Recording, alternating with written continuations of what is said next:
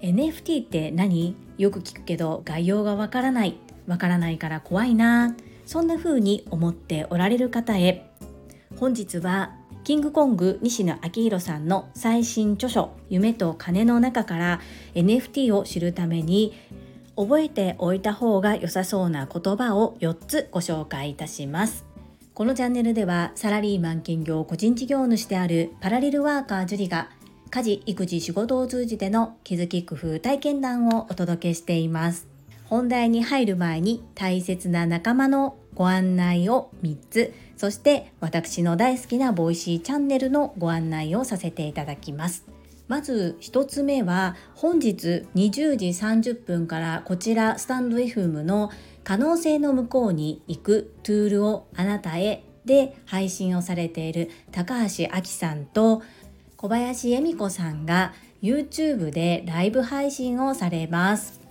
テーマはマナーについて学ぶだそうです。概要欄に開催 URL を掲載いたします。ぜひお時間許す方は遊びにいらしてください。さらにこちらスタンド FM のチャンネルテニバカの夢かなうラジオにて本日21時15分からテニバカさんのスタイフ1周年を祝してのライブ配信が開催されます。リスナーの皆様とお話ができればということで、ぜひ参加をよろしくお願いいたします。テニバカさんのテニバカの夢叶うラジオの URL も掲載しておきますね。そして3つ目は大切な仲間が一生懸命頑張って講演会を開催されるのでこちらのご案内をさせてください。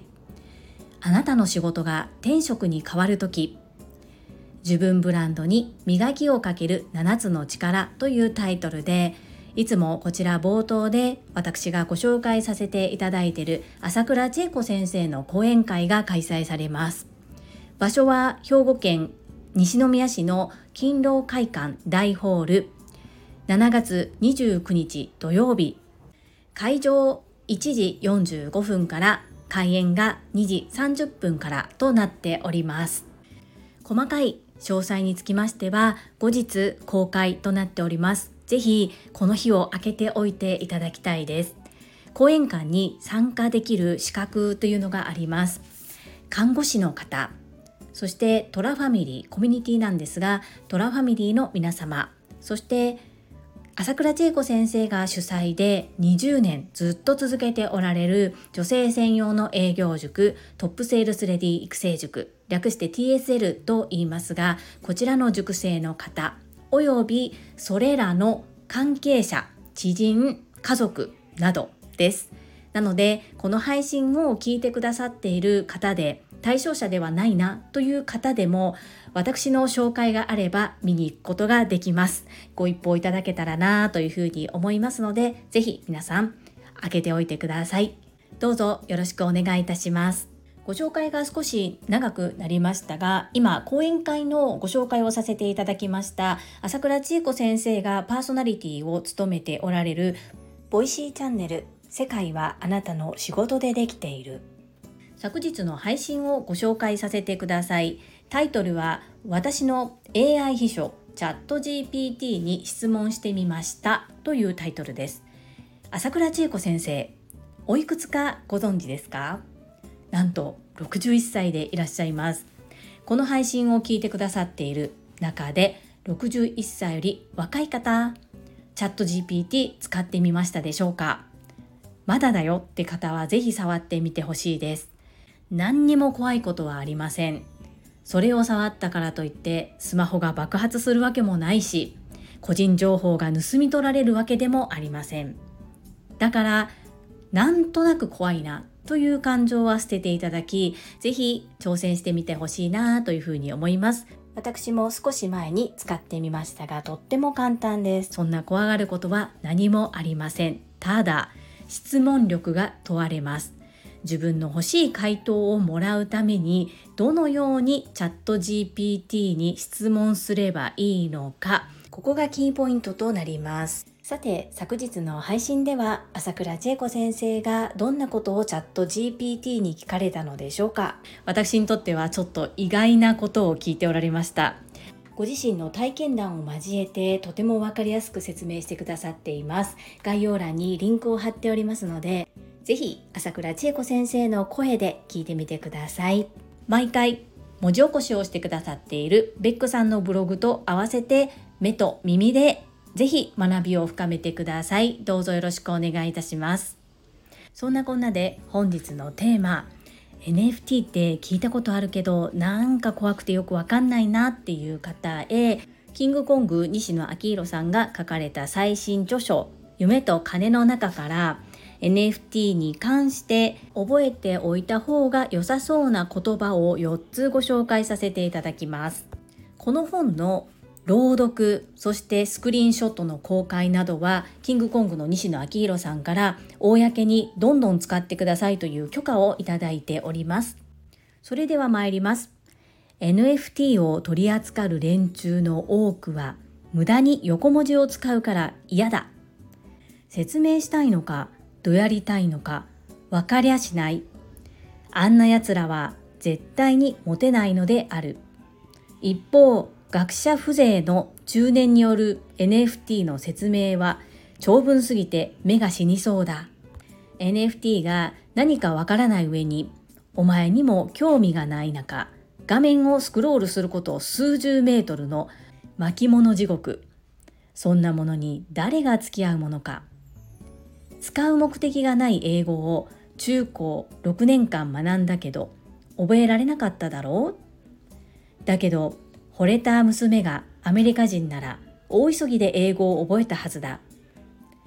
大切なのは一刻も早くそれを学ぶことによって何ができるようになるのかを示すことだ。NFT の可能性を示すことだ。特に NFT の場合は触ってみないとわからない。とっとと触ることが大切だ。覚えておいた方が良さそうな言葉は次の4つぐらい。OpenSea、イーサ、仮想通貨取引所、ウォレット。 OpenSea というのは NFT を売っているデパートのこと。イーサというのはそのデパートで使えるお金のこと。仮想通貨取引所というのは日本円をイーサに両替してくれる両替所のこと。ウォレットというのはイーサや NFT などを入れるお財布のこと。取引所で日本円をイーサに両替して、ウォレットに入れてデパート、かっこオープンシーに行ってお好きな NFT を買い、買った NFT はウォレットで保管。これだけの話。いかがだったでしょうか？覚えておいた方が良さそうな言葉4つ。オープンシー、イーサ、仮想通貨取引所ウォレットです。たくさんよく意味のわからないカタカナや英語をいっぱい使って説明をされるより、たったこの4つの単語だけをしっかりと覚えて意味を理解しておけば、あとは触って覚えていくしかないというふうなことを書いてくださっています。という私もまだ NFT を購入したことがございませんが必ず年内に触って購入するということを目標に挙げております。週に一度の目標振り返り会年間を通じての目標の中にもきちっと書いてなかったなと今思ったので書いてこれから週に一度どうなったかご報告も兼ねて行っていきたいと思います。西野さん曰くは NFT よりも先にチャット GPT、AI の時代が来たというふうにおっしゃっていますね。で、この今 AI の時代が来ているからこそ次に来るであろう波、NFT を理解、今のうちにしておくってことがとても大切というふうにおっしゃっています。そして今では当たり前になったクラウドファンディングですが、こういったいろんなツールがあるということを自分の中にインストールしておくことそれが何か起こった時何か自分がしたい時の武器手段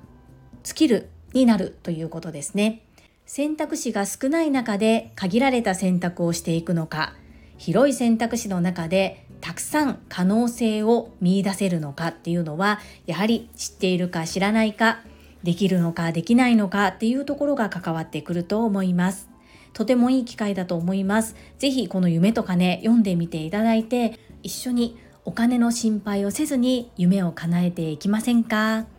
本日は NFT って何？聞いたことあるけどなんだかちょっと怖いなという方のために NFT といえばこの4つを覚えとけばいいよっていう言葉をご紹介させていただきました。この配信が良かったなと思ってくださった方はいいねを。今後も聞きたいなと思ってくださった方はチャンネル登録をよろしくお願いいたします。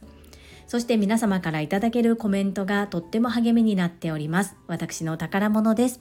コメントをいただけたり各種 SNS で拡散いただけると私めちゃくちゃ喜びます。どうぞよろしくお願いいたします。ここからはいただいたコメントをご紹介いたします。第636回組織上司に本音を言えますか？にお寄せいただいたメッセージです。日野武さんからです。やはり TSL 朝倉千恵子先生から学ばれている方はしっかり実践結果につなげていらっしゃるなぁというのを感じる配信振り返りでした。さすがです。日野武さんコメントレアキャラ日野武さんメッセージありがとうございます。インプット1に対してアウトプット9なのであればまだまだ全然できていないんですけれどもせっかくなので朝倉千恵子先生から学ばせていただいたこと私はできるだけ素直にそのまま実践行動しております。まだまだアウトプットが足りないところがあるのでこれからも考えなくても体が反応できるようになるまで行ってまいります。日野武さんメッセージありがとうございます。続きまして英語学習者と世界をつなぐキューピット英会話講師高橋明さんからです。樹里さんいつも学びを素直に実行されていてその姿からたくさん学ばせてもらってます。わかりやすく話す深いなぁと思いました。私も練習あるのみです。英語単語を使うとかっこつけてると思われがちなのですが私たまに日本語で何て言うのか出てこないこともあって逆もしかりですが英単語が出てこないは常のことなので表現の工夫にも慣れているけど日本語では単語に詰まると言葉に詰まるのです相手のことを思えば訓練が必要ですが時と場合にはルー大柴さんになるのも仕方ないかなと諦めつつあるジュリスト5番です。高橋明さん、メッセージありがとうございます。明さんの場合は英語でおっしゃってもかっこつけてるとかいうふうに私は全然捉えないですね。さっきのデフォルトっていうのは本当に何て言うんですかね IT 用語を私知ってるわよみたいな感じでこう使っていたところがちょっと周りにはあれっていうような感じでした。あきさん私も韓国語で友達と喋った後に日本語で日本人の友達に説明する時に日本語が出ない時あるんですよ。アキさんのように英語をペラペラになるほど習得しているのではない私の韓国語なんですけれども例えば少し古いドラマなんですが「チャングムの誓い」っていうドラマがあったんですね韓国ドラマで。で韓国語では「テジャングム」っていうんです。で友達と散々テジャングムテジャングムって話をした後に日本人の友達にそのことを説明するためにチャングムの誓いっていう言葉が出なくてですね思わずテジャングムえっと日本語で何て言うんだったっけ？とかそういうことって結構あります。なのでアキさんほどではないんですが少し気持ちがわかるなというふうに思いました。英語と日本語だとルー大柴さんっていうふうに言えば皆さん分かっていただけるんですけど韓国語と日本語だったら何に例えたらいいんですかね？ちょっとなんか今すごく自分の中で勝手に想像して笑えてしまいました。話がちょっと全然飛んでしまったんですけれども高橋明さんメッセージありがとうございます。続きましてかよさんからです。樹里さん学んだことを何も考えず行動行動はしているものの何をするかで苦手なことをちょっと後回しにしちゃってる癖があることに気づきました。何も考えずというのは大切ですね。いろんなことを試し尽くしてる。私もそう言えるようもっと行動します。ありがとうございます。かよさんメッセージありがとうございます。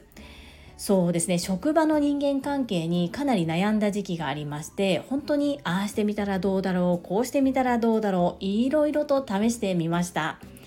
ですが結果的にやっぱりこう相手を変える行動をしようとするよりも自分が変わることが一番早く環境が変わったなというふうに TSL で学んでから特に実感しております。苦手なことを後回しこれは私も同じです TSL で言うと欧州和法は本当に逃げてました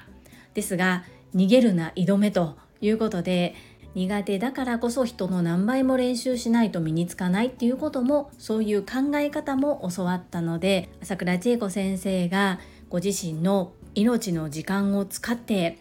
目いっぱい教えてくださっていることをしっかり吸収していきたいと思っています。まだまだなのでもっともっとアウトプットをしていきます。かよさんメッセージありがとうございます。続きまして西村和美さんからです。樹里さん今日も朝倉先生の Voicy の紹介ありがとうございます。今回も納得する内容でしたね。いつも本当に学びになります。樹里さん私も人事評価があり年に2回面談があります。私も上司との面談は私の素直な気持ちをお伝えします。すごく聞いていただける方なのでありがたいです。樹里さんは分かりやすくお伝えされているのだろうなと思いました。私も分かりやすく伝えることをもっと学びます。かずみんメッセージありがとうございます。年に2回面談があるんですね。そしてかずみんは正直に上司の方とお話ができるというありがたい関係ですね。素晴らしいなというふうに思います。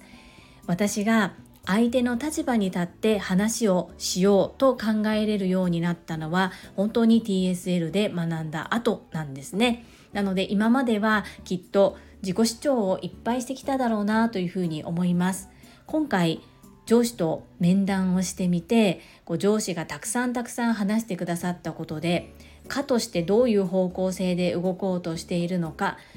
どういうふうなお考えを持っておられるのかっていうことがすごくよく分かりました。その上で私の立ち位置で何ができるのかそのように考えるとまたこう見方考え方も変わってきました。なのでやはり相手の立場に立って考える聞くっていうことがとても大切ということを今回の面談でも学ばせていただきました。かずみん私ももっともっと分かりやすく伝えることを学んでいきます。メッセージありがとうございます最後にかおりさんからですジュリさん、ジュリさんのシェアはわかりやすくてとても勉強になります。いつもありがとうございます。私も先日管理職との三者面談がありました。しっかりじっくりお話を聞いてくださって私の実践していることを評価してくださいました。パチパチパチパチパチ。そして何より嬉しかったのは4月から新規採用で入ってきた新人さんに私が思い描いている給食室の在り方がちゃんと伝わってよって校長先生から言っていただいたことです。パチパチパチパチ。上司も仲間も巻き込んで素敵な職場づくりにしていきたいです。いつもありがとうございます。かおりさん素敵なことを教えていただいてありがとうございます。素晴らしいですね。今までたくさんたくさん学ばれてきたことが結果として現れた瞬間ですよね。しかも4月から入ってこられた新規での新人さんということはまだ2ヶ月ぐらいしか経っていないのに香里さんが考えて思い描かれている給食室の在り方っていうのがしっかり伝わっている素敵ですね。素晴らしいなと思いながら私もとても嬉しくなりました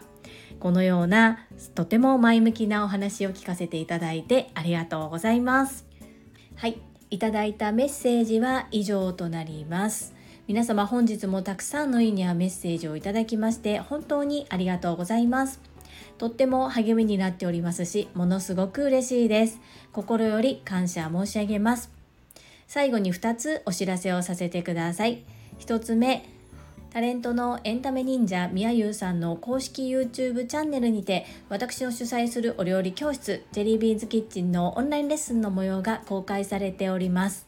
動画は約10分程度で事業紹介、自己紹介もご覧いただける内容となっております。概要欄にリンクを貼らせていただきますので、ぜひご覧くださいませ。2つ目、100人チャレンジャー in 宝塚という YouTube チャンネルにて42人目でご紹介をいただきました。こちらは私がなぜパラレルワーカーという働き方をしているのかということがわかる約7分程度の動画となっております。概要欄にリンクを貼らせていただきますので、ぜひご覧くださいませ。どうぞよろしくお願いいたします。それではまた明日お会いしましょう。素敵な一日をお過ごしください。スマイルクリエイター、ジュリでした。